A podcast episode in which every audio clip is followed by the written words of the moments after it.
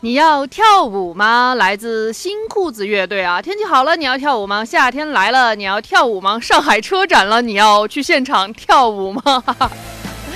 其实啊，在我们最近这几天的节目当中，这是一个绕不开的话题啊，大家一定是都在关心这件事情，然后也会期待着节目给大家带来这个一线的最新的一手信息啊。那今天呢，石头会陪伴大家一起来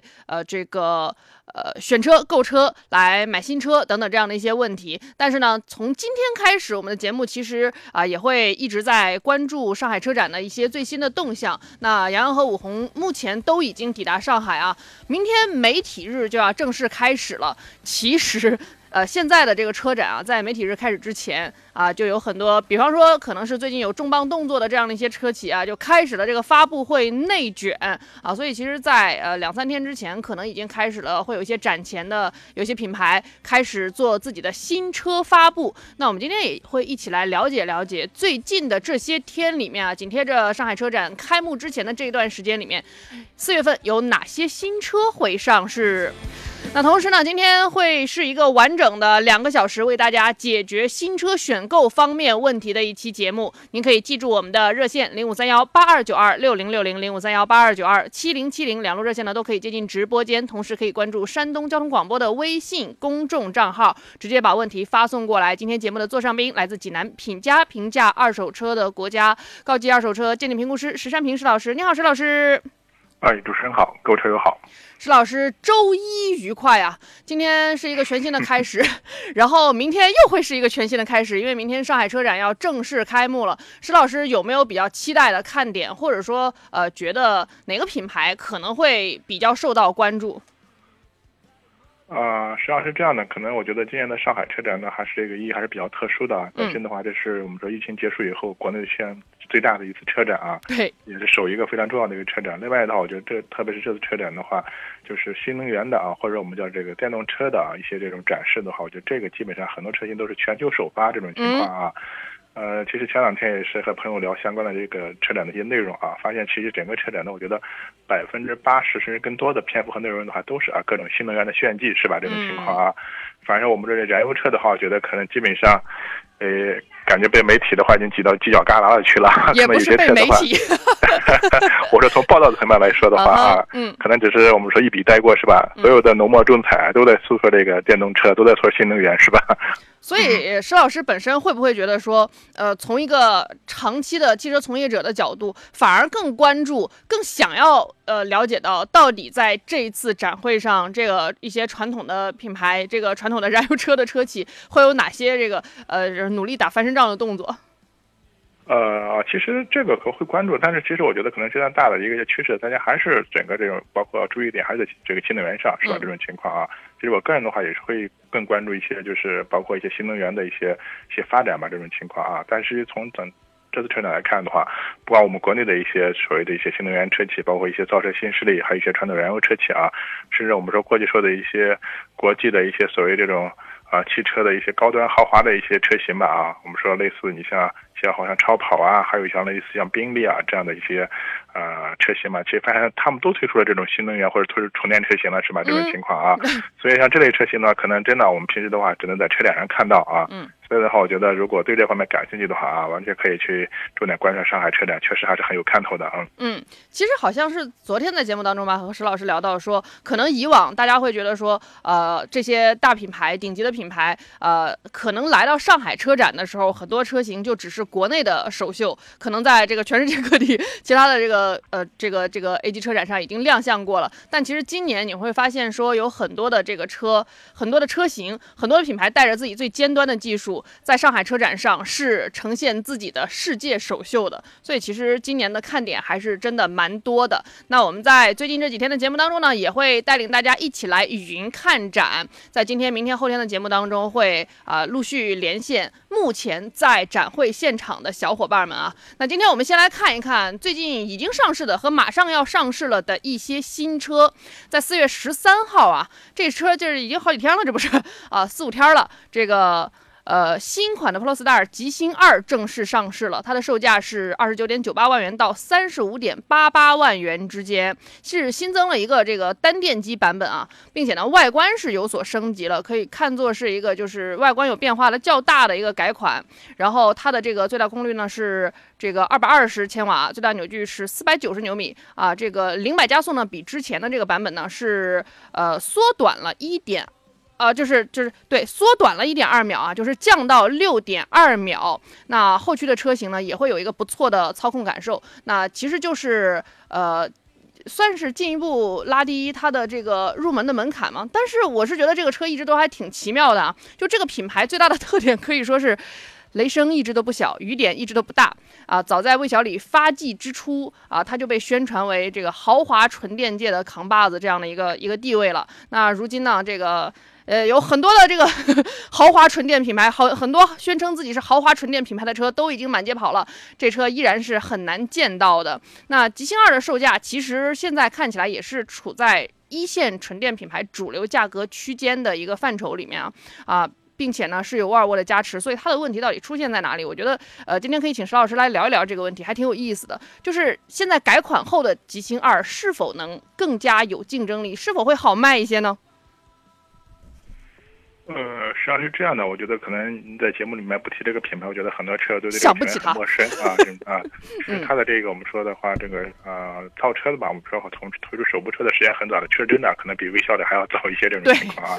但是真的我们说的这个终端消费市场，这个消费者心目中可能没有太多的存在感这种情况啊。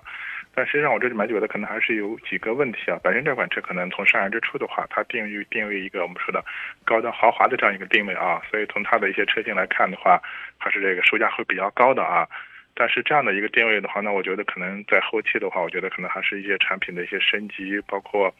还是它的市场宣传推广方面的话，显然做的应该是不给力的这种情况啊。啊，特别是在终端销售的话，我觉得这个基本上，我觉得可能你看到每一个销售排行榜，很难看到这个旗下的一些车型吧？对啊，是这种情况啊。但是实际上，我觉得早年的这个造车新势力吧，可能有一些特殊性啊，因为可能我觉得毕竟是这个，经常说这个新能源是一个风口嘛啊，可能很多这种我们说的人员或者一些机构吧，会介入这个行业，可能我觉得还是注重的一些资本层面的一些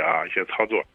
但真正产品层面的话，我觉得确实这个极星的话，你也不能说它产品单一，其实它有好几款车是吧？啊，是啊，啊，可能极星2、极星3，对，极星6都有了，现在是啊。但真正我们可能在路上看到的啊，真的还是很少啊。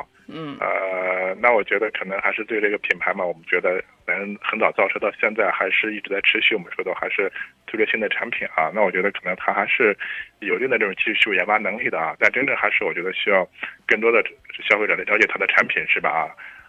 因为据我了解的话，可能我们说经常这个所谓大家可能电车的3电系统嘛，就电池、电机、电控方面的话，可能这款车它没有说是特别的一些特有的一些技术是吧？这种情况啊，但是它的一些所谓指标数据的话，因为和当下的一些销量比较大的一些车型呢，它的指标数据还是没有什么明显的差距啊，就有些数据还是比较相对做的比较突出的，但是确实在销量层面的话，还是真的还是比较偏低的这种情况。之前我们说这个阿维塔11在推出了单电机版之后，应该能有进一步更好的销量啊。同样，这个采取同一策略的还有这个极星2，但是呢，基础就不是太好。但是咱也不知道增加了这个看起来拉低门槛的版本之后，会不会有稍微好那么一点的销量？今后提起它的时候，是不是会有一些车友觉得，哎，我见过它，哎，我记得它，哎，我听过它，这个路可能还很漫长啊，咱也不知道有没有一天能够见到。下节可以继续来回答大家新车选购方面的问题，您可以把问题发送到山东交通广播的微信公众账号上。汽车天下，欢迎回来，节目正在直播当中啊。今天解决大家新车选购方面的问题，一个全新的周一开始了，今天也是非常阳光灿烂的一天啊。不管你现在是因为什么原因行驶在路上，或者是用一些其他的终端设备在听我们的节目的话，欢迎您来和我们互动，你也可以来发送天下两个字到山东交通广播的微信公众账号，扫码进入车友群当中。那节目的互动方式啊，就是提问方式有两种，可以记住热线0531829260 606005381829270770接近直播间。那另外呢，就是山东交通广播这个微信公众账号，直接在这个对话框里把您的问题发送过来就 OK 了。节目的座上宾是来自济南品家评价二手车的国家高级二手车鉴定评估师石山平石老师，今天来帮助大家一起解决新车选购方面的问题。这个樊介说在纠结 GL8 和格瑞维亚，请老师给点意见。GL8 格瑞维亚是吧？其实我觉得，首先还是看你的一个用途啊这种情况，因为现在整体来说的话 ，GL8 这款车型的话，目前还是以这个商用为主一些这种情况啊。当然，我也见过一些车友的话，可能买这个 GL8 的低配车型，经过一种改装的话，可能那么一家一商也没问题啊。一个是用途，第二点的话，我觉得还是这个我们说动力系统啊这种情况，因为 GL8 现在主要还是这个纯燃油版本啊，像 2.0T 的动力还是不错，但是它的这个可能综合油耗的话，可能还得到12啊，可能左右这种情况，可能这种高速油耗会低一点这种情况啊。相对是格瑞亚的话，我们还是这个 2.5 的油电混动啊，最起码我觉得它的这个市区低速行驶的时候，整体燃油积极性的话，要比这个 GL8 好很多啊。那我建议的话，你从这两点吧，一个是用途，另外就是这个动力选择上啊，可以去那个区分一下啊，是这样。所以 get 到了最大的两个点，一个是这个油耗的区别，一个是这个风格的区别啊，车风和用途啊，是这样。追风听雨说，帕萨特23款的330精英和君威23款的 652T 怎么选呢？首先这两款车虽然是一个级别啊，但是的话可能在性价比方面的话，确实还是这个，他说的是君越还是君威？君威是吧？对。啊，那可能我前面要说过这句话，不完全是一个级别。对，我们说现在这个帕萨特的可能对标的应该是君越啊，但其实君威的话也是一款 B 级车啊，但是可能这个别克系列车型里面，可能君威的定位还是比君越要低一些。所以现在整个君威这款车型的话，就是它我们就开始理解为一款纯家用的一个 B 级车，是吧？这种情况啊。你要说到这个君威的话，那我觉得可能它的性价比比君越还要高了这种情况啊。对。说到帕萨特的话，像这个330这款车型的话，因为这款车我觉得目前来看一加一上啊都没有问题，但是可能在价格方面的话，我觉得它可能就是要比这个君威要高很多这种情况啊。所以我觉得这个车一个是看你的预算啊，另外一点的话，主要是还是看你的一个用途啊，是这样的啊。当然在保值方面的话，那可能帕萨特这个保值更有优势一些。但是这我们经常说了，保值的话，这个车主要还是看你开多长时间了，是吧？啊，可能我觉得5-6年以后的话，其实这个车重点就要看车况了。只有保值这个因素的话，你也没必要重点考虑啊，是这样。从车况的角度，就是5-6年之后，因为别克在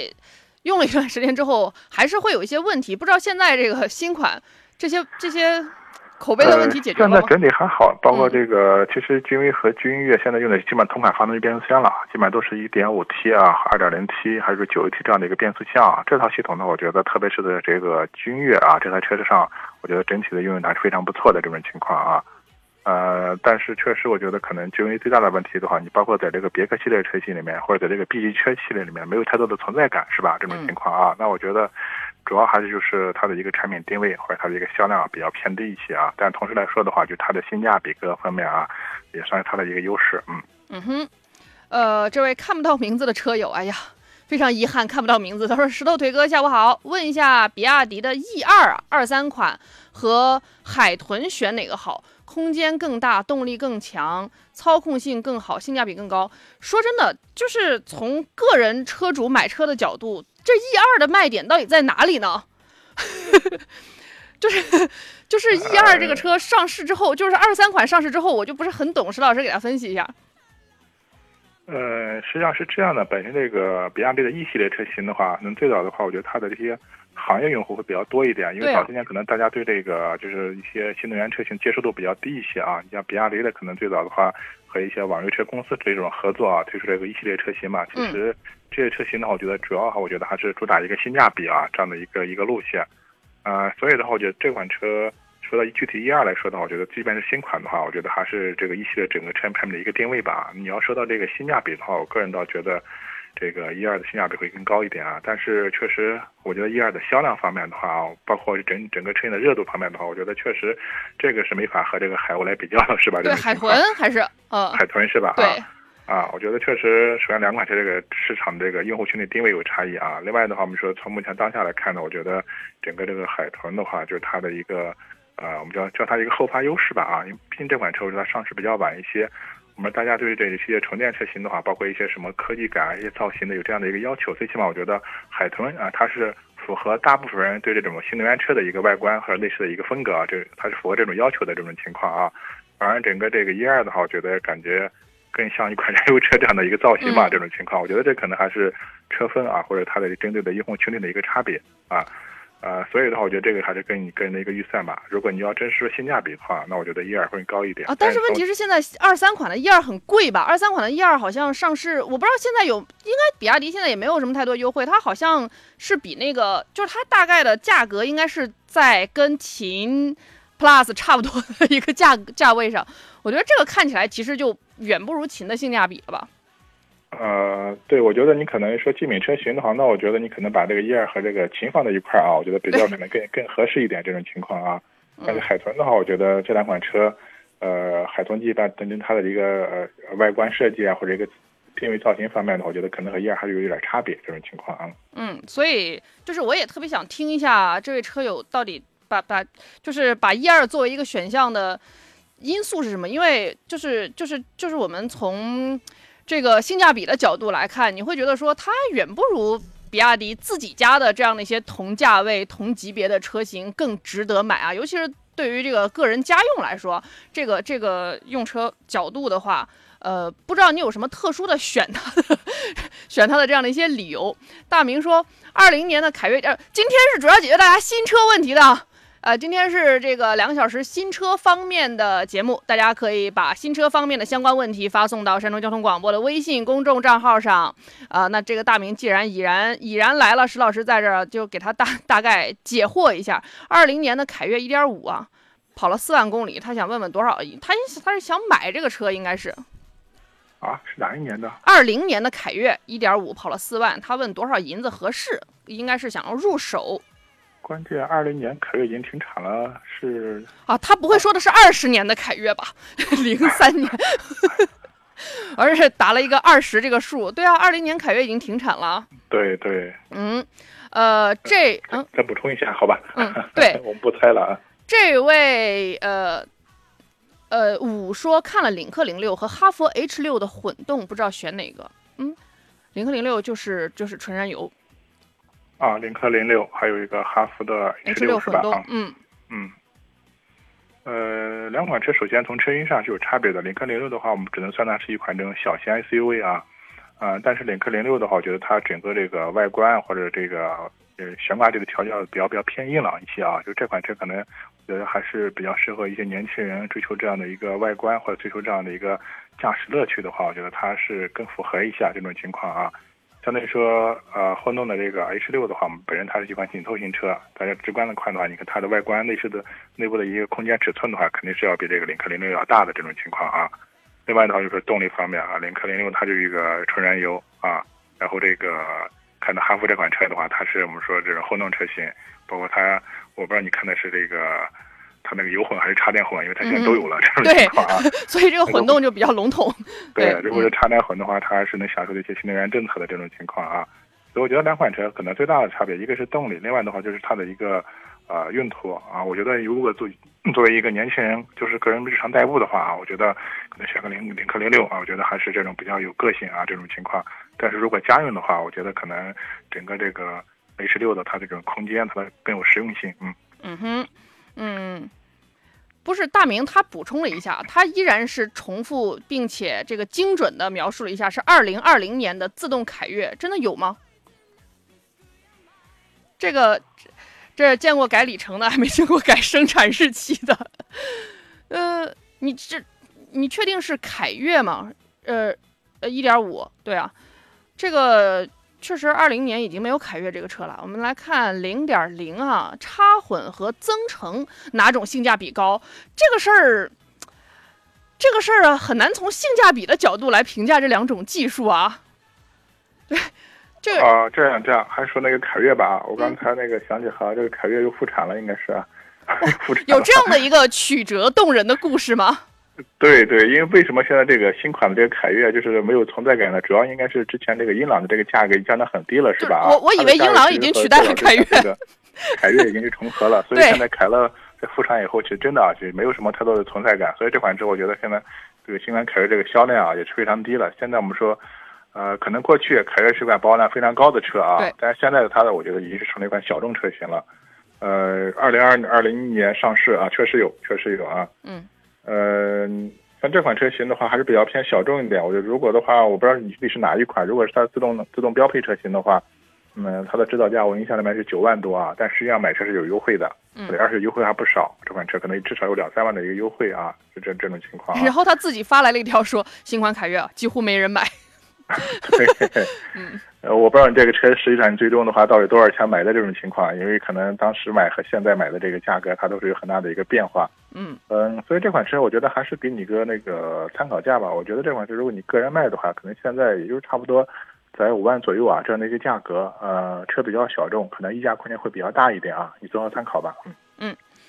0.0啊，它这个问题首先就是增程和插混，我觉得从我们购车的角度，真的也没有办法区分这两个技术，就是归根结底只是不同的混动技术吧，就是没有办法去论哪个性价比更高。具体到车型的话，他问领跑 C11 和宋 PLUS 怎么选，我觉得这结果还挺明显的，邵老师你给他讲讲这俩车怎么选。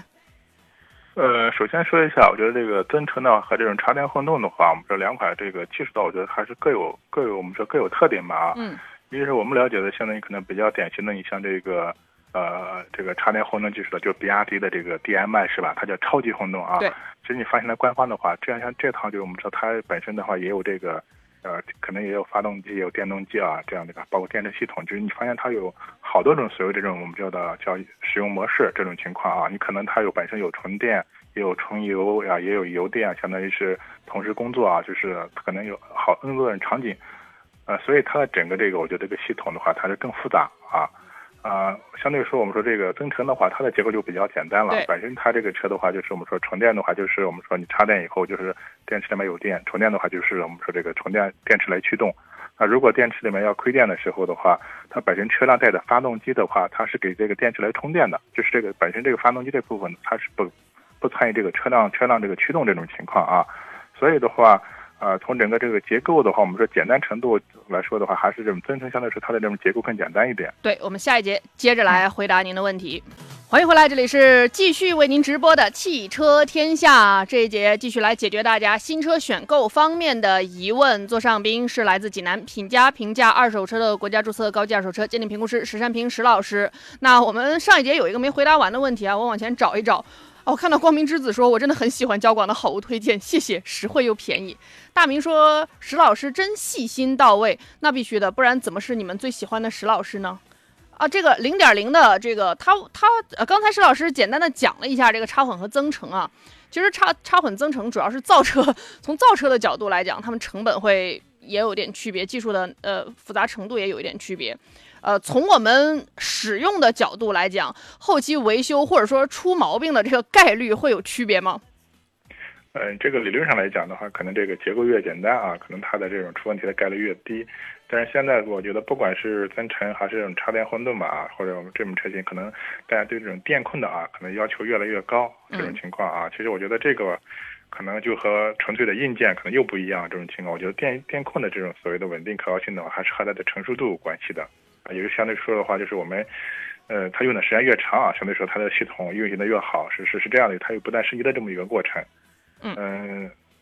我说这个可能你能理解什么意思吗？这个，所以你就是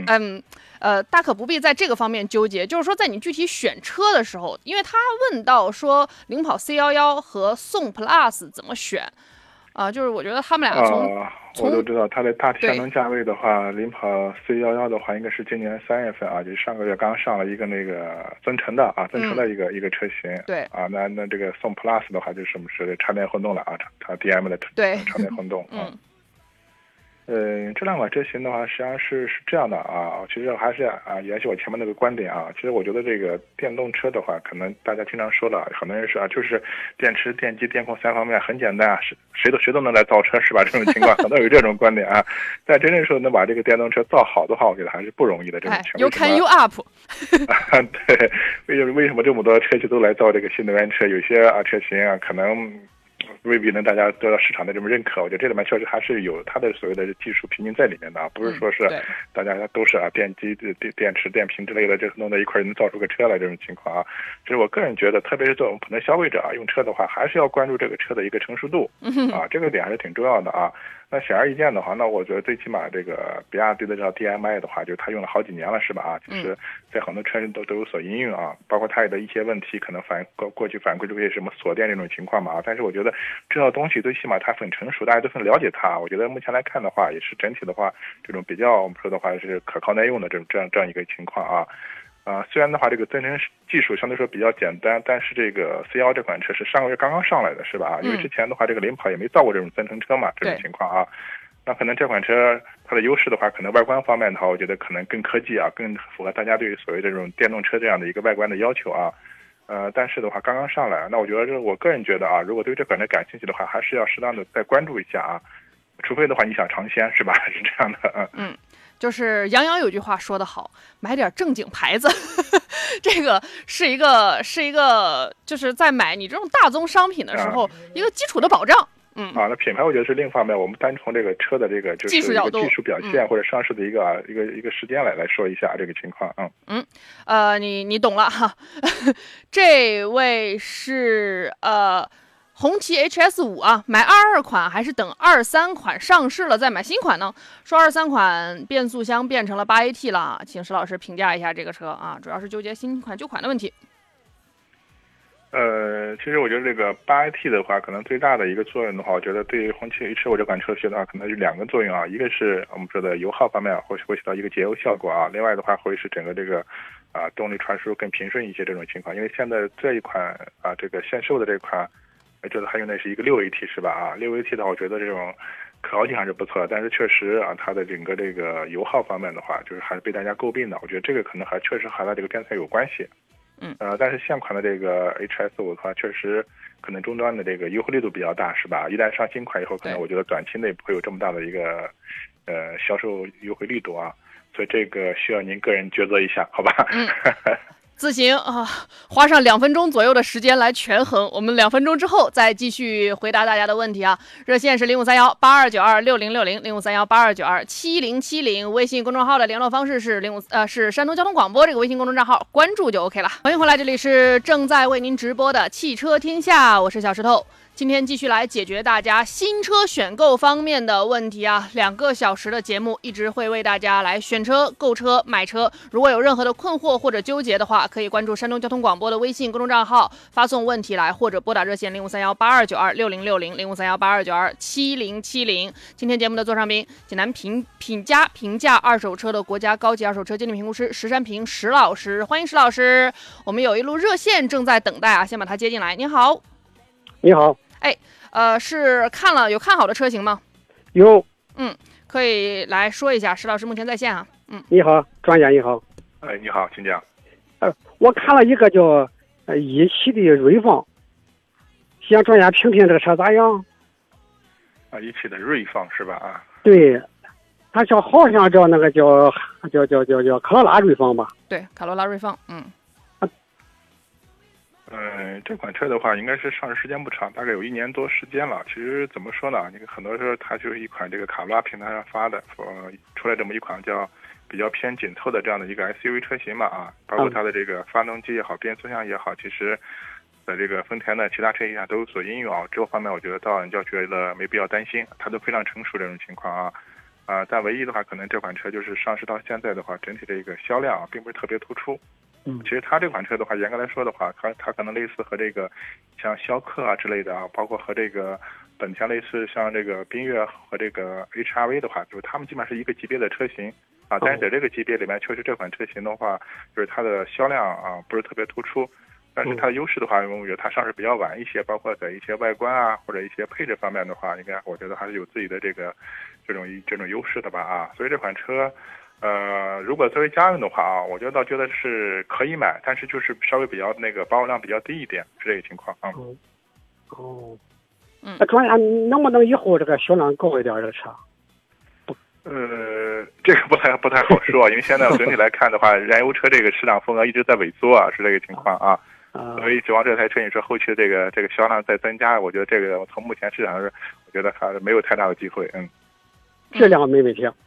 啊，质量因为本身来说的话，因为大家关心的是发动机变速箱嘛，其实它的这套东西就非常成熟，在很多车上都在用，是吧？啊，是这种情况啊。但唯一的话，可能它是一款全新的车，你可能我觉得出问题的话，就可能它的一些装配工艺啊，或者一些这些问题，它很新。这个我们说，你没有这种实际的这种用户反馈的话，有些问题可能我们也很难去了解啊。但整体我觉得它是非常成熟，没有什么太新的东西在里面。嗯，好，谢谢。嗯，好吧，哎，嗯，供您参考吧，哎。再见，这位车友。那大家的选车购车方面的疑问啊，可以继续来拨打热线053182926060或7070，你也可以来发送到山东交通广播这个微信公众账号上啊，把问题。上山若水说最近想买一台途昂啊，有团购或者是优惠推荐吗？是这样啊，你要不然可以进入到我们的车友群当中来，这个观望最近的这个活动方面的消息，发送天下两个字到山东交通广播的微信公众账号，扫码入群就 OK 了。但是你从你现在的这个互动的这个平台，就是视频直播间的这个平台上发是没有用的，你要关注山东交通广播这个微信公众账号，然后从我们微信公众账号的对话框里面直接发啊。关于活动的问题，只能从群里面这个来等待一下消息了。然后这位车友是同样也看不到名字。他说，你好二位啊，问一下3至5万买一款纯电的电动车啊，能不能给推荐一下？要求空间大、续航里程长、安全系数高，这个就其实有一点难。3到5万这个区间，主要我们能想到的就是我的光 mini EV 嘛，还有这个吉利的熊猫 mini 哈。但是因为其实好像这种车，就是虽然新能源在降价，但是这种小车这2年其实是在涨价的哈。石老师能想到什么？就是在这个区间里面，这个就是品控比较好，并且续航还 OK 的车型吗？我觉得还是就是你前面说的两款车吧，一个5.0迷你 EV 啊，包括另外那个熊猫那款，还有再加一个那个糯玉米吧，是吧？对，糯玉米。嗯，3款车你去看一下吧。我觉得这个续航长短呢，主要还是就是和它这个电池的这个容量有关系啊，或者和你的预算有关系啊。嗯，你可能花到3万多，可能和花到5万，它的续航可能是不一样的。对。另外的话，我建议的话，你看看最好能选择一个有快充的啊，这样的功能的。可能有时候可能应急的话，这种快充我觉得还是比较实用的这种情况啊。对。其实刚才这个石头也说了一个观点，发现现在这种微型的啊，这种电动车啊，为什么感觉价格反而见涨了，是吧？这种情况啊，那我觉得可能主要原因的话，确实还是这个5.0迷你 EV 啊，上市之初啊，基本上我觉得它就是把这个价格或者成本，基本上我觉得可以控制到就非常低的这种情况。看它的入门级车大概29800啊，这样的一个情况是吧？现在没有了。嗯，对，现在没有了。嗯，但是现在我说可能大家对这种车型的可能要求啊会越来越高，包括我前面说的类似像快充啊，还有一些更多的什么。啊，安全性配置啊，包括气囊啊，还有一些我们所谓的舒适性的配置吧，音响根本要求越高了。那这些东西到最终的话，对厂家来说，它都是会增加成本的这种情况，是吧？啊，嗯，它成本肯定是会增加的，增加的话，相对来说它的价格肯定会增加。对，本身这种车它没有什么太多的所谓的我们比如说的这种水分或利润空间，是吧？这种情况，我这种。加量不加价，增配不加价，这个我觉得可能在这个级别车型上不存在的。对，这个，因为他们以前已经是没有什么这个利润空间了，现在再给你稍微增配，其实都在涨价。包括之前这个我们一直觉得口碑还比较好的那个就是长安奔142，其实现在也对，也已经完全涨出了它的这个预算区间。我觉得你可以，要不然就稍微加一点预算，可以看到这个50新上市的这个缤果，我是觉得它的性价比。是会比那个 mini EV 要高的，因为如果你在意续航的话，它大概5万多的这个就是基础版的这个，你大概有6万左右的预算，可能就能上200公里了，就是这个表显续航啊，所以其实这个会在续航这方面会明显的优于50宏光 mini EV 啊，这个所以就是也没有太多选项，可以自己对比一下。我们来接听一下热线上这路车友，你好。哎，你好。哎，你好，有看好的车型吗？哦，没有，我想问一下，就是30万左右的那个插电混动型的车，哪一款比较现在 SUV？ 现在也石老师推荐一下，看哪一款比较合适。有什么意向的品牌或者什么之类的有没有？嗯，意向我现在是没有，我现在看了就是有一个本田有一款那个 SUV 叫那个也是个卡罗拉，丰田卡罗拉形式的那个 SUV。啊，它的价格有这么高吗？有30多万左右吗？对，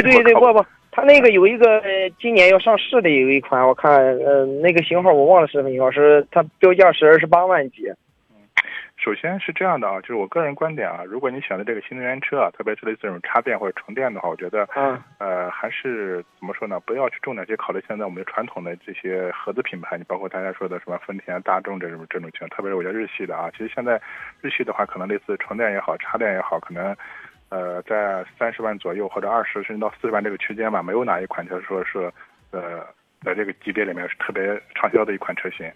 啊，我觉得可能德系的还有类似像大众的像这个 ID 系列啊，相对是还好一点，但是日系真的找不出一款车型来啊。所以我觉得可能你要真是选择这种类似这种插电的话，我觉得特别像日系的合资的话，你没必要重点去考虑，可能有，但是有的话，我觉得可能他们这些车也刚刚上市，对车企来说的话，解决有没有我的问题了啊。对，我觉得后期的这种市场表现、销量都有不确定性。你要是20多到30左右这个区间的话，可能目前呢，我觉得可能插电混动啊，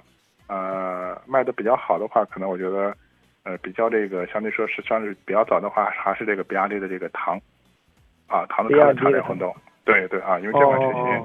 上市时间很长了啊，包括我觉得随着这个技术升级各个方面的话，现在整体这个最起码我觉得在这个可靠稳定性方面还是不错的。但唯一的话，可能我们说在这个外观方面啊，感觉就是变化不大，给人感觉还是一款燃油车，是吧？这种情况啊。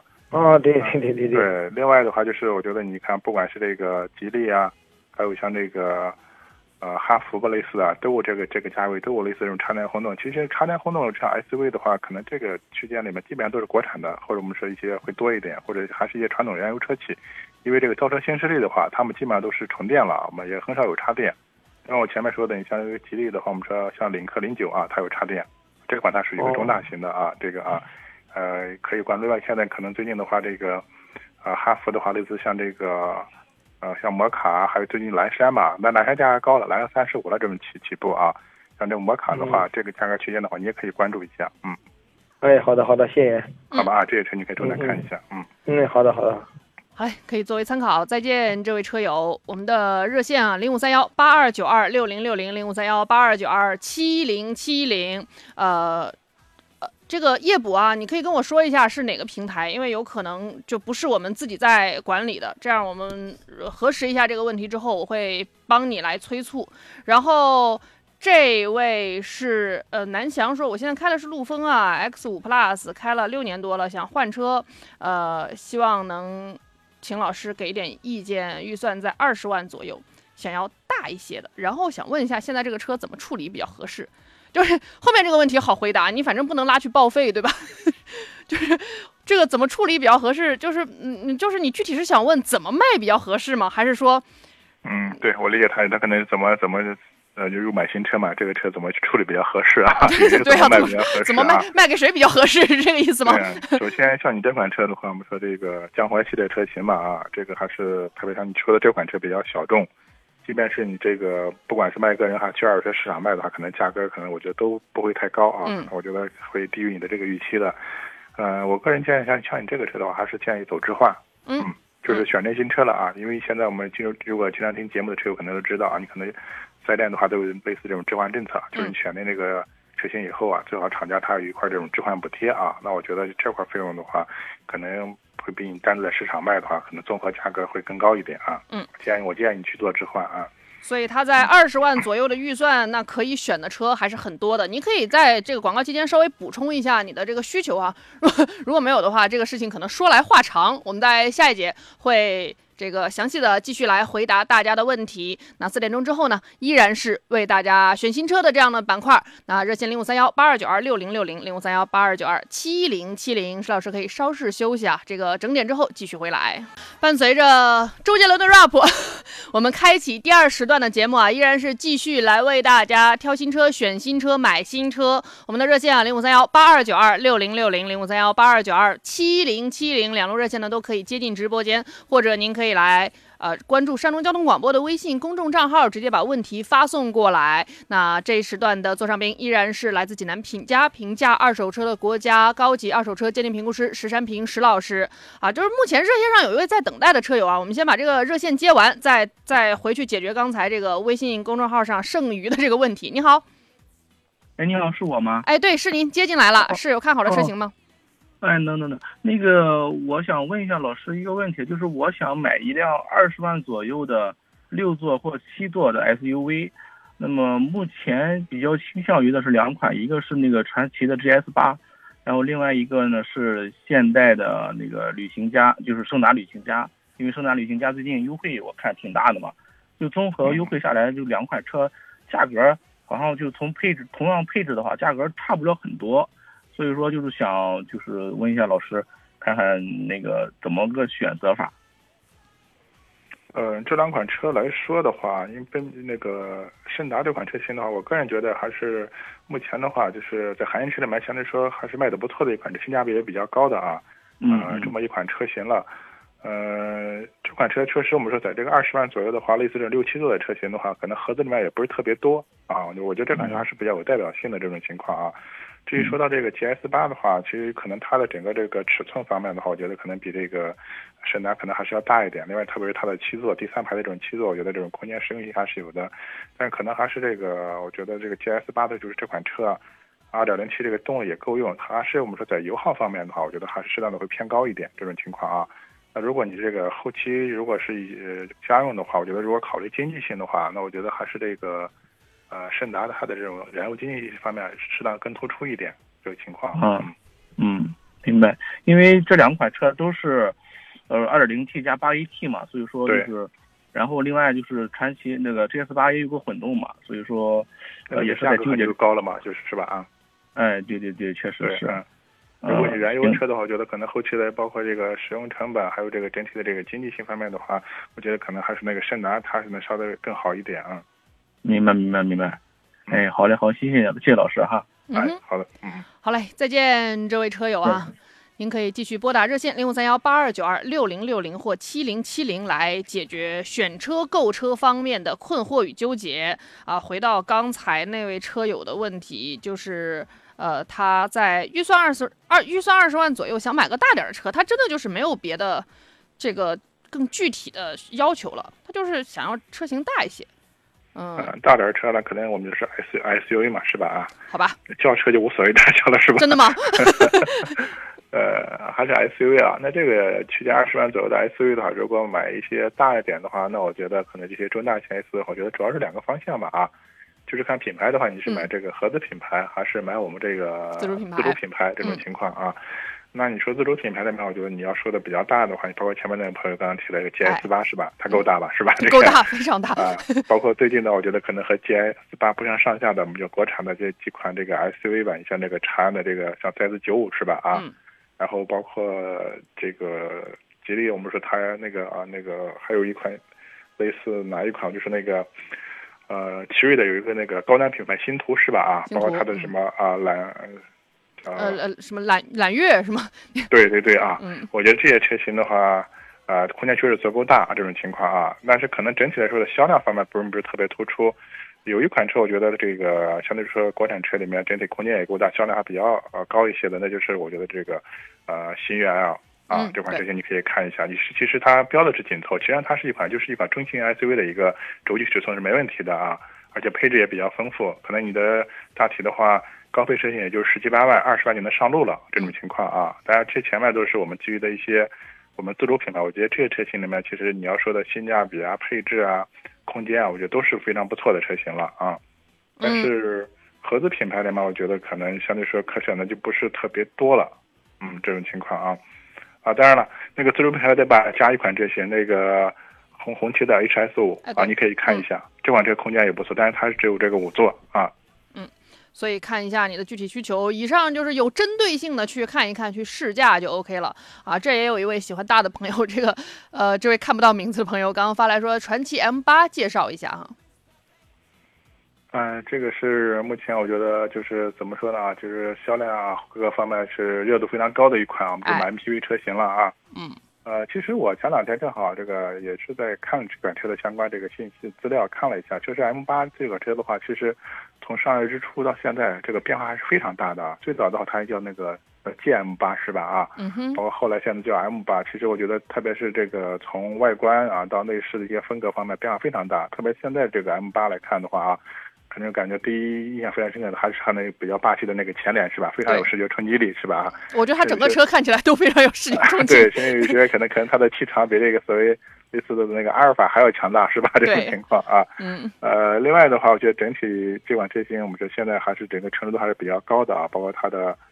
3.0T 这个动力，就 2.0T 的这个燃油动力啊，应该是在很多车型上予所应用。嗯。啊，动力比较这个充沛。另外的话，它现在也推出这个油电混动的版本是吧？啊。当然，那个价位肯定会高一些了，所以这款车型的话，目前我觉得啊，如果看好的话，是完全可以出手啊。至于选哪一个配置或者选哪一个动力系统，这个要取决你的预算这种情况啊。我觉得不管是燃油还是混动的话，可能和同级别的这种合资品牌比较起来，我觉得它的性价比还都是很高的啊。嗯，对，这个现在确实你在路面上，它会发现它的能见度也非常高啊，所以其实。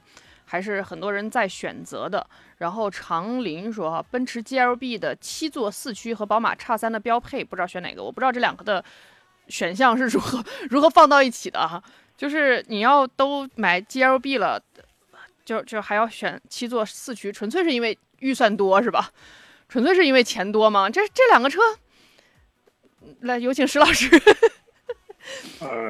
实际上是这样的，就是本身这个 GLB 的话，这款车可能一直不在，我觉得可能目前在这个奔驰系列车系里面，真的还是相对是销量比较低的一款车型了啊。嗯。那我觉得主要原因的话，一个还是怎么说呢，就是它的这个整个动力表现方面啊 ，1.3T 这样的一个动力确实不是特别充沛。另外的话，就包括它所谓的这种7座的话，可能特别第三排的话，这个空间确实还非常这种局促。嗯。就是它的这种实用性还是比较低一些这种情况啊。然后的话，像这款车的话，刚才这个。主持人也说了啊，居然还是要选它的7座，还要选它的4驱，那这个价格确实不低了，是吧？这种情况啊，其实像 GLB 这款车型的话，我觉得啊，就是7座的话，我觉得可能偶尔的话，确实你有这个需要的话，应用级还是可以的。另外的话，其实我不太建议选配置这么高的啊，这种情况，确实这个配置的话，它的性价比还是真的还是会，性价比方面就比较偏差一些的这种情况啊。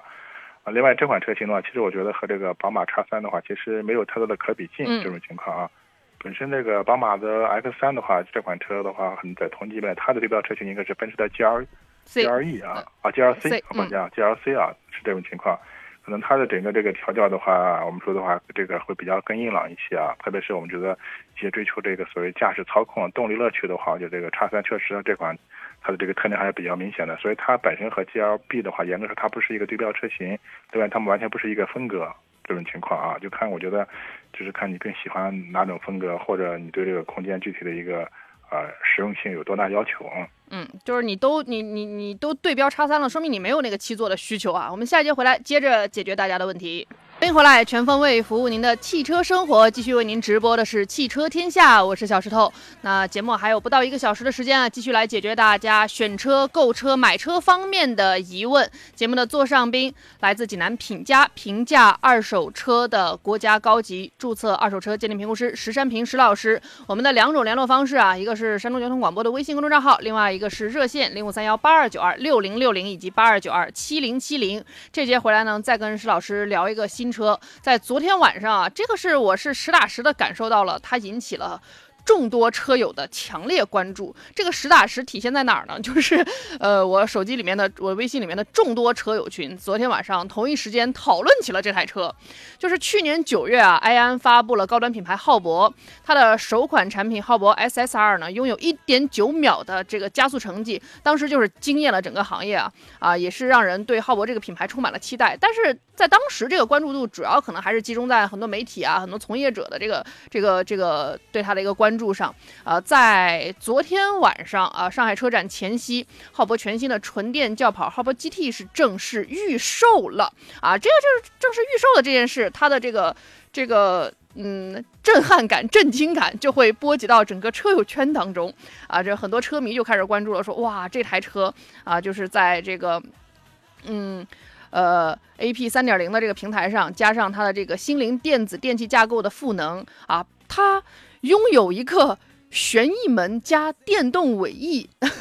这样的一个。非常炫酷的外观的基础上，整个就是一个超跑外观的基础上，它的预售价格是21.99万元到33.99万元啊，即使来到了这个最高配上，这个价格也没有吓到消费者啊，就是这样的一个定位。然后它的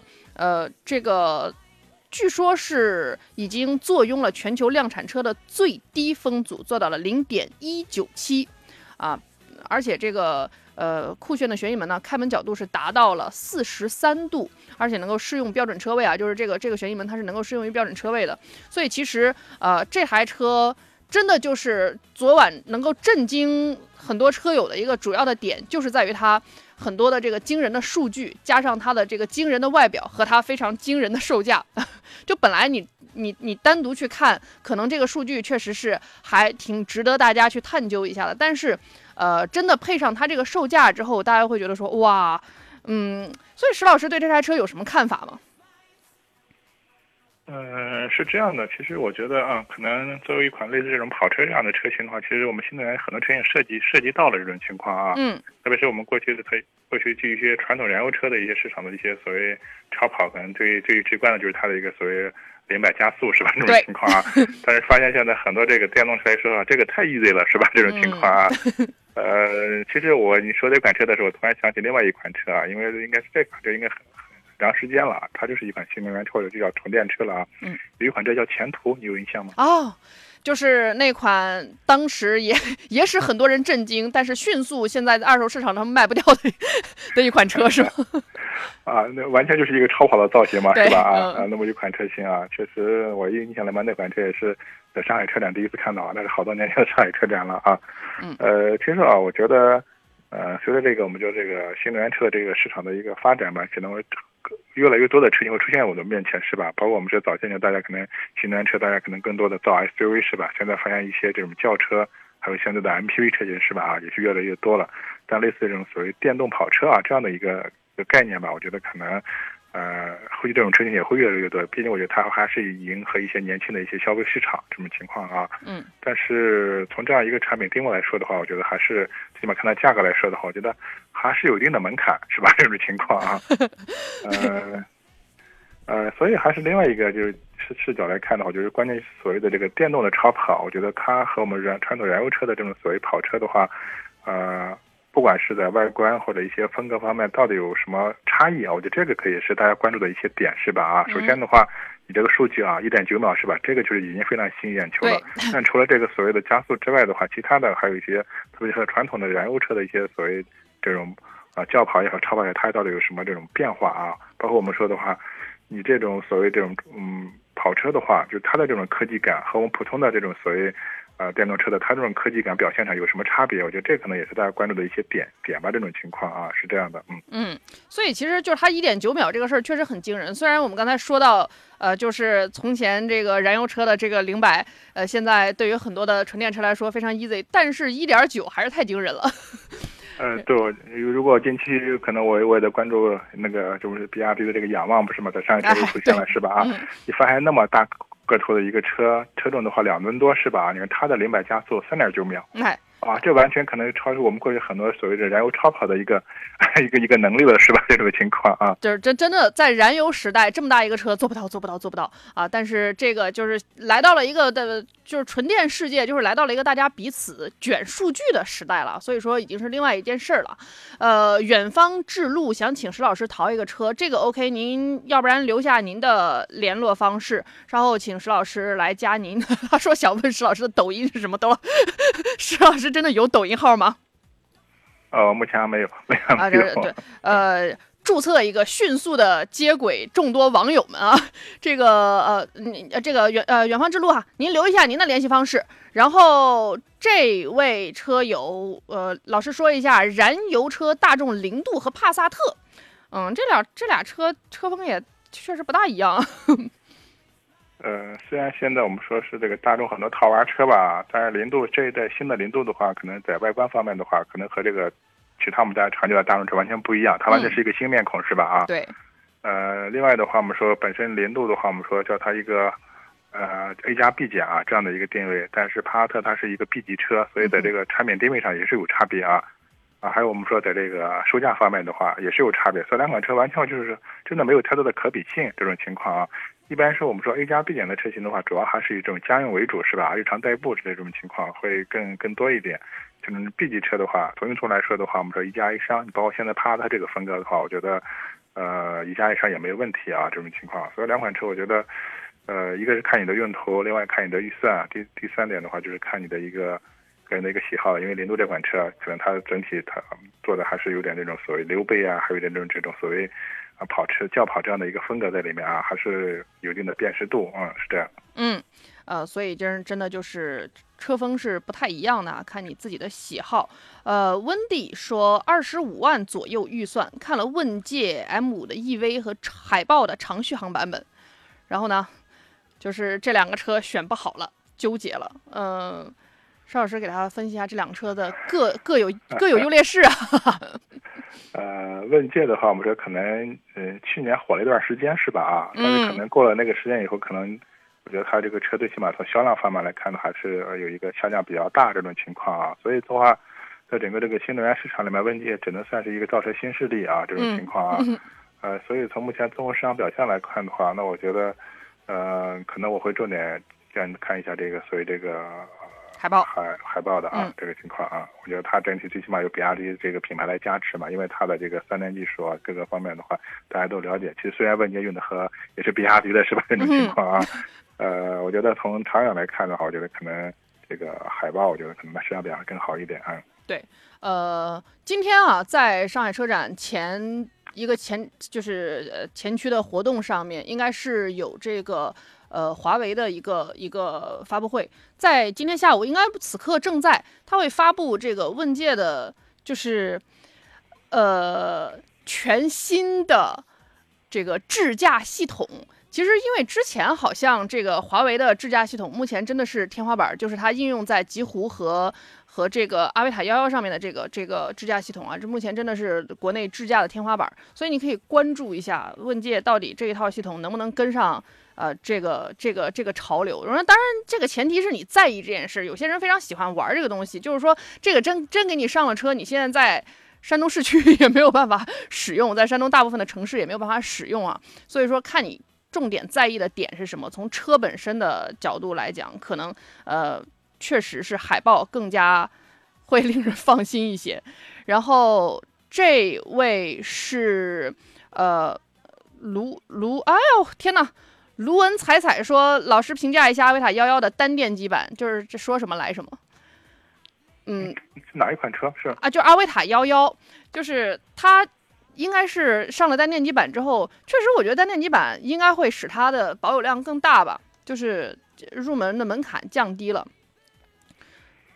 对，确实是这样的啊。我觉得可能对于厂家来说的话，所谓单电机的话，可能在这个制造成本上可能会有下降，是吧？这样的话会拉低它的一个入门级车型的一个售价，是吧？啊，因为现在我觉得可能这个电动车这个市场的话，也是我们说经常卷得非常厉害，是吧？大家可能拼性能，包括拼价格，这样的一个情况。我觉得可能包括双电机这类的话，可能整体来说的话，我们说可能它的性能方面更出众一点，但是单电机的话，我觉得还是强调一个经济性啊，对，本身性能价格更低一些。另外就是，它的这个所谓我觉得续航各个方面的话，这个主要还是取决于就是它的这个所谓电控和一个电池容量这方面这种情况啊。所以这款车我觉得，我个人觉得啊，目前确实它的这个销量真的还是比较低一些这种情况啊。除非的话，我们说，一个是你喜欢这个品牌，或者喜欢这个车的造型，甚至或喜欢这个华为的智能程度这方面的话，你可以考虑它。但是从我们常规后期用车的角度来说，这款车确实还是比较偏小众。啊，嗯，那如果我们去听节目说小众车的一些问题，我觉得它也存在是这种情况啊。但是你说这款车它有什么明显的问题或者短板的话，最起码到现在，它没有反映出什么问题来这种情况啊。所以我觉得它的3电技术方面它是没问题的，唯一的就是可能就是问题还是出在销量上面啊，是这样。所以这个东西真的看你在意什么，因为有一些这个就是说我在意的不是买台车，我在意的是我希望能玩上最先进的技术。对于这些人来说，阿维塔11肯定是拥有现在这个就是目前更多的一些智能化的一些体验，是吧？对，就而且你其实就是很多的这个非常智能化的体验，可能是没有办法在我们本地来实现的，因为它可能基于高精地图的这样的一些城市目前开通了啊。如果说你也经常去这个什么，就是北上广深等等这样的一些地方，然后这个功能你可能能够比较高频的去玩上它啊，否则可能在短期内，最近这几年之内，你依然是一个只是拥有大概 L2 级别的这样。那个辅助驾驶的一台纯电车，然后一台外形炫酷的纯电车，所以在选这些车的时候，可能真的要更看重你自己是不是非常在意这些东西。我们下一节回来呢，会继续来解决大家这个新车选购方面的一些问题。热线依然是053182926060 053182927070。那我们的微信公众账号呢是山东交通广播，那您可以发送“天下”2个字啊，到山东交通广播的微信公众账号上面，就可以扫码进入我们的车友群当中。回到我们的节目当中来啊，继续解决大家选车买车方面的纠结与困惑啊。节目大概还有20分钟左右的时间，您依然可以继续拨打热线053182926060 053182927070，或者关注山东交通广播的微信公众账号，提出您的问题。节目的座上宾来自济南品家评价二手车的国家高级二手车鉴定评估师石山平石老师。那先来这个把上一节一些没有解决完的问题找回来。这位车友说，请老师推荐一下 B 级车啊，价位20万左右的啊，这就是其实价位来到20万左右，真的就是合资和自主品牌都有不少的选项了。对，但是的话，可能这个价格区间的话，可能比较畅销的啊，还是这个合资品牌更多一点这种情况啊。先说一个我们说的这个自主品牌吧啊，可能近期的这个红旗的 H6 上市了，是吧啊？这个颜值真的很高，当然我们就包括 H5 的话，你这个预算都没问题啊，这个车如果感兴趣可以去看一下啊。但是确实我们这个自主品牌的可能这个级别的车型销量整体普遍不高，还是合资更多一点。像大家常说的一些合资品牌吧，像这个大众的，像这个哈特迈腾，像日系的雅阁、凯美瑞，这个级别都是这个级别，现在就是比较主力的长腰车型了啊。我觉得还是要把你的这个具体这个需求啊，还是要再细化一下，因为现在整体我觉得像帕萨特、迈腾这种车型呢，还是整个车型还是比较偏这种商务一点这种情况啊。一加一上当然也都没问题了，但是现在的雅阁和凯美瑞来说的话，你可能整个车型风格变化的话越来越年轻，越来越运动，是吧？可能我觉得现在已经是一款妥妥的家用车了这种情况啊。所以这个还是就是你个人的具体的一个需求，还有这个喜好啊，还有包括你的这个具体预算，我们说20万左右，20多还是20以内，包括我们说从动力来说的话，是这种纯电还是混动，是吧？我觉得这个真的可选的话就是这个非常广啊。对，所以这个要更加细化一些，包括你可能你买一个纯燃油车的话，那如果它是一个落地价格，你就要得减掉税钱；如果它是一个这个新能源车的话，你可能就能这个完全用来买车，就可能是一个裸车价。我们的老车友懂自然更好说，想问一下哈佛大狗那个发动机啊，是不是和 H6 同一个发动机啊？和奇骏 2.0 比，哪个技术更新更省油一点呢？一个哈佛的发动机的目前来看的话，就是2个排量嘛，一个 1.6T， 另外一个 2.0T 啊，就是它的全系全是一套发动机啊。这个没有什么特别说明的啊。好处的话怎么说呢，就是相对说成熟嘛，因为用的很多了，是吧啊？但唯一的话可能就是你具体的话要看你的预算是选这个 1.5T 还是 2.0T， 这个就是动力表现还是有差异啊。它要和这个奇骏 2.0 来比呢，哪个会更省油一些？奇骏 2.0， 我不太确定这个奇骏 2.0 这个上市了吗？因为之前那个 1.5T 的一直卖的不行，1.5不行嘛。你说这个后来说好像说这个奇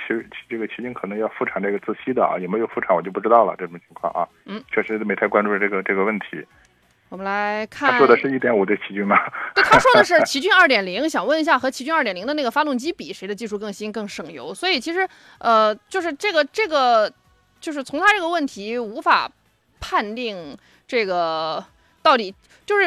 也就是说目前其实你这样吧，其实是这样的啊，本身的话你要说这个相同排量的话，那肯定还是这个涡轮增压的，它的动力方面会更好，它的油和燃油经济性也会更好。那同样的话，我们说的你像这个。就是 1.5T 的这个，你要看相关的参数的话，其实它的很多参数不输这个 2.0 自吸发动机这种情况啊。当然，自然吸发动机的，我觉得它的总体的优势呢，可能就是啊，你可能它我们说就像说吃点粗粮没问题啊，包括日常维修养护的话，对这个机油的油品要求不是特别高，是吧？你可能甚至不好听的有点矿物油它也没问题啊。但是现在只要涉及到涡轮增压的发动机的话，它没有保养，你至少用这个半合成甚至全合成的机油这种情况啊。可能平时它这个对油品各个方面要求更高一些啊，我觉得这可能是它的一个最大的一个差别啊。嗯，江畔独步寻花说15万左右啊，已婚女士开市区上下班啊，想买个 SUV， 请老师推荐一下。所以已婚女士代表有时候要接孩子吗？嗯，这个好像不是选车的一个必要条件是吧？以后也是。对啊，所以就是说，它主要问题是你平时带多少人，还是说就自己一个人开？我觉得还是就是啊，首先呢，我觉得是 SUV 明确了，另外的话就是品牌是吧？啊，嗯。另外就是车型的一个大小，大点还是小点的啊？另外的话就我们说动力方面啊，是喜欢这种燃油车，还是考虑一下新能源是吧？啊，嗯。我觉得大体从这个三个方面你再细化一下，我们好给你推荐。比如说15万的话，这个价格区间的 SUV 太多了啊。嗯。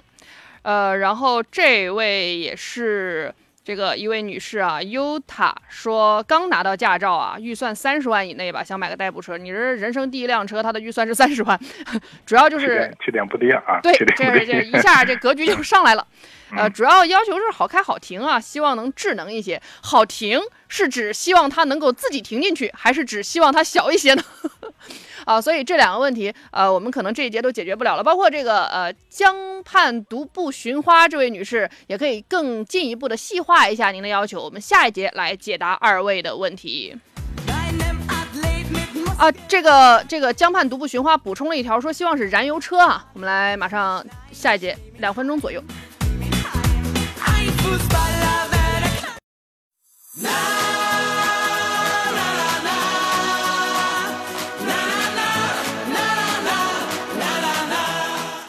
欢迎回来，这里是继续为您直播的汽车天下，我是小石头。节目还有最后一节的时间啊，我们有请出今天的座上宾石老师来解决一下上一节遗留的两个问题啊。首先是这个江畔独步寻花，他15万左右，这个市区代步，然后 SUV 燃油车，希望能，他真的这个我觉得还是可以更具体的啊，就是。基本上可以了啊，基本上可以了。我们范围会比较大一点这种情况啊。嗯，那这个区间的话，我觉得可能很多这种合资的 SUV 的话，可能还是一些比较偏紧凑的或者小型的 SUV 吧啊。嗯。可能销量方面来说的话，一次我觉得销量比较高的，你像这个级别的嘛，可能逍客啊，一直销量还是比较高的，它是一款紧凑型 SUV 啊，2.0 的自吸加 CVT， 整体我觉得这套东西啊就非常成熟，非常稳定可靠。其实它的空间也不错，这种情况啊，其次可能像小一点的话，你像这个本田的，你像它的这个 CR V 或者这个缤智啊，它属于小型 SUV， 但是整体来说的话，这款车型现在好像像这个 HR V 啊 ，HR V 好像改款了是吧？最近出新款了，有没有关注到这方面的消息啊？当然的话，这款你可以去关注一下。另外的话，你像丰田，可能像类似像奕泽这类小车，可能车就更小一些了。我觉得空间是不是？能满足你的要求是吧？啊，嗯，我觉得可能合资可能日系相对会更多一点，像德系来说的话，可能就是类似像这个探岳啊，可能再小点探歌吧，我觉得这些可能都在你这个预算之内。但是这些车型整体来说的话，可能大家平时也见的比较多了是吧？外观各个方面的话，也没有什么太多的这种辨识度啊。可能我觉得就是讲究一个经济耐用这种情况啊。但是你要说到这个预算的话，买我们自主品牌的车型呢，那我觉得可能买的车型太多了这种情况啊。因为可能我觉得自主品牌的话，大概是我们说15万左右的话，可能就13到15万的话，是一个竞争非常激烈的这样的一个区间。比较主流的，你像我们说销量比较大的，你像我们说哈弗 H6 啊，长安CS75啊，还有像这个吉利的这些车型，我觉得这些都没问题。但这些车型呢，我觉得可能整体的话，它的这个空间尺寸更大，配置更丰富啊，包括我觉得性价比会更高。但这个我觉得还是看你个人的一个实际的一个需要和需求点在什么地方啊。嗯，所以其实选项很多，可以自己去感受一下。尤塔这个问题呢，他按理说他的需求很精准，他说我希望它智能一些。30万的预算，其实智能一些的车也还挺多的吧？而且智能是仅限于这个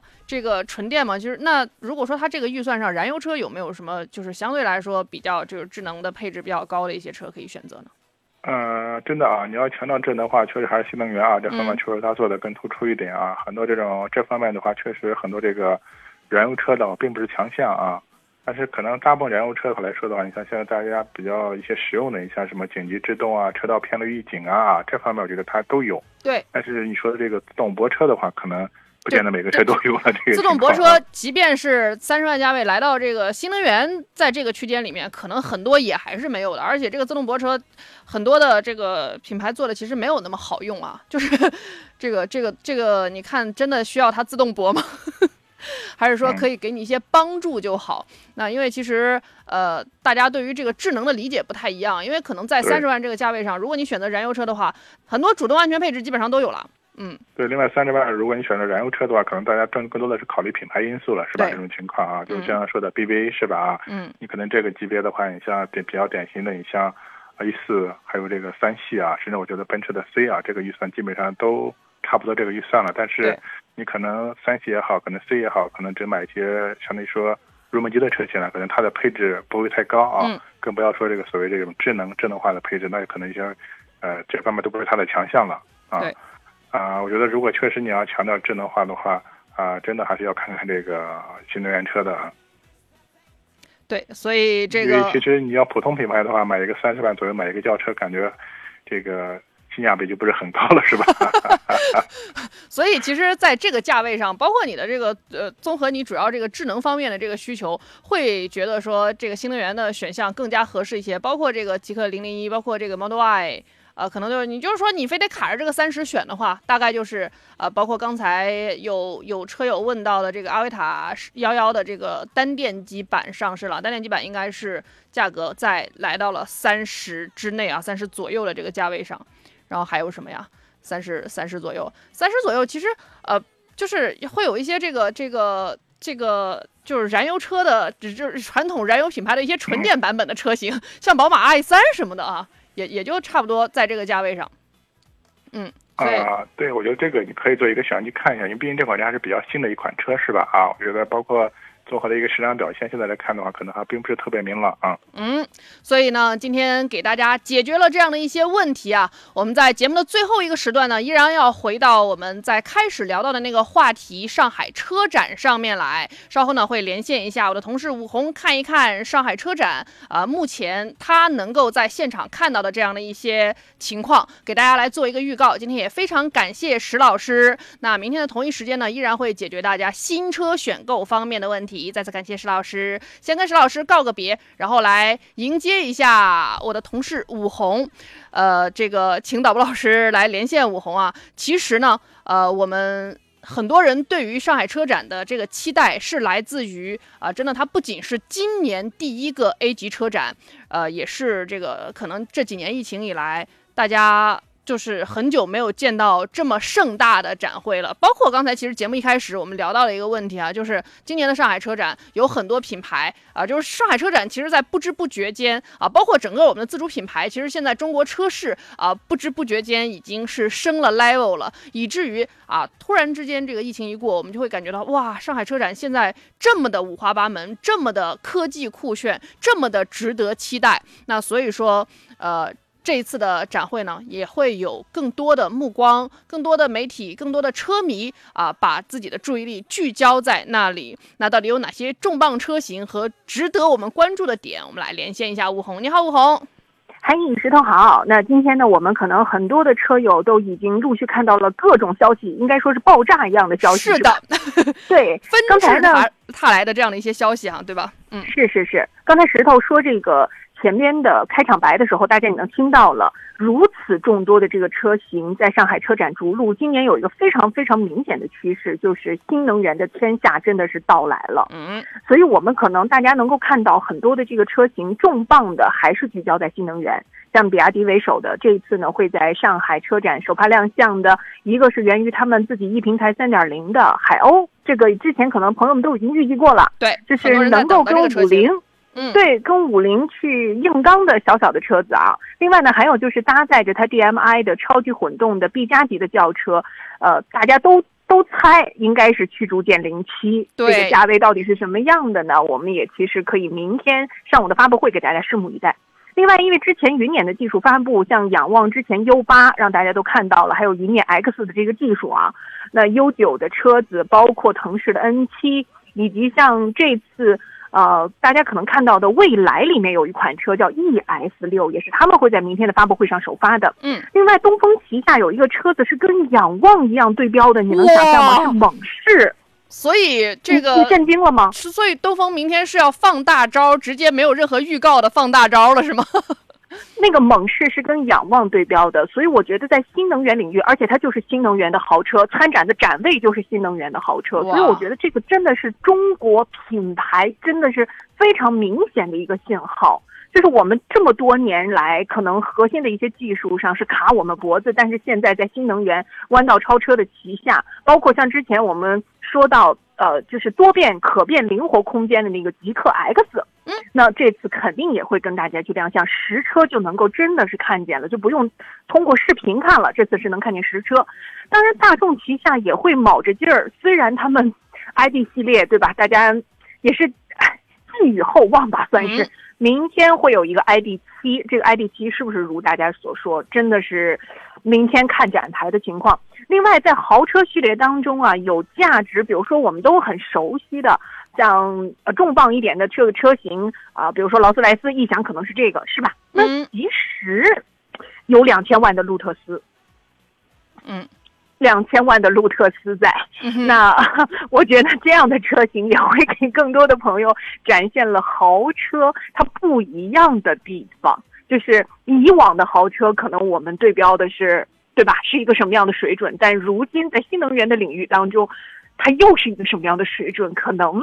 在上海车展很多朋友就会很惊讶的，明天也会有发布会啊，给到大家。在这个角度上来讲的话，我其实还想借这个机会跟大家说一说内卷卷到了什么程度啊，因为我这手里拿到了一个第三方的数据显示，2023年比亚迪的品牌累计上险量是35万7278辆，那么一汽大众跟上汽大众的总和加起来是34万3915，那么它已经正式超越了南北大众，成为登顶中国汽车的第一品牌了。另外，这个数据还在扩大，因为目前呢，它的总上险量突破了44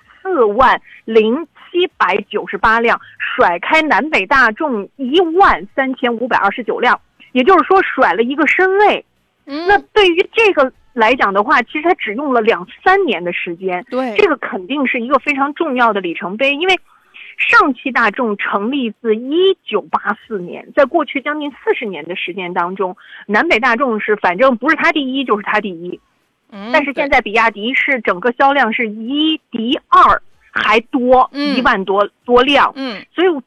仅仅是2-3年，这就意味着什么？就是意味着在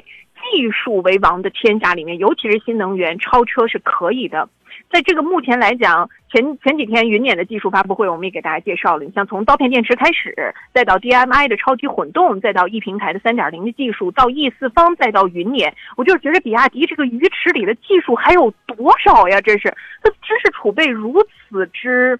完善，这个真的是让人非常的震惊。包括呢，可能我们觉得不仅仅是在这个南北大众的 PK 当中，包括跟日系车的一些混动车型去做 PK 对吧，还有就是刀片电池，大家可能知道就是针刺实验怎么能够提供电动车的真豪华，核心他们的理解就是安全才是真豪华。从宋到秦，再到汉，再到源 PLUS， 到海豚，到海豹，其实在细分的这些领域当中，他们都会有自己一款王牌的车型啊，这可能就是奠定为什么目前为止这个销量还不差。还有呢，就是我觉得从这个核心的技术，刚才说了，它是目前唯一新能源汽车核心技术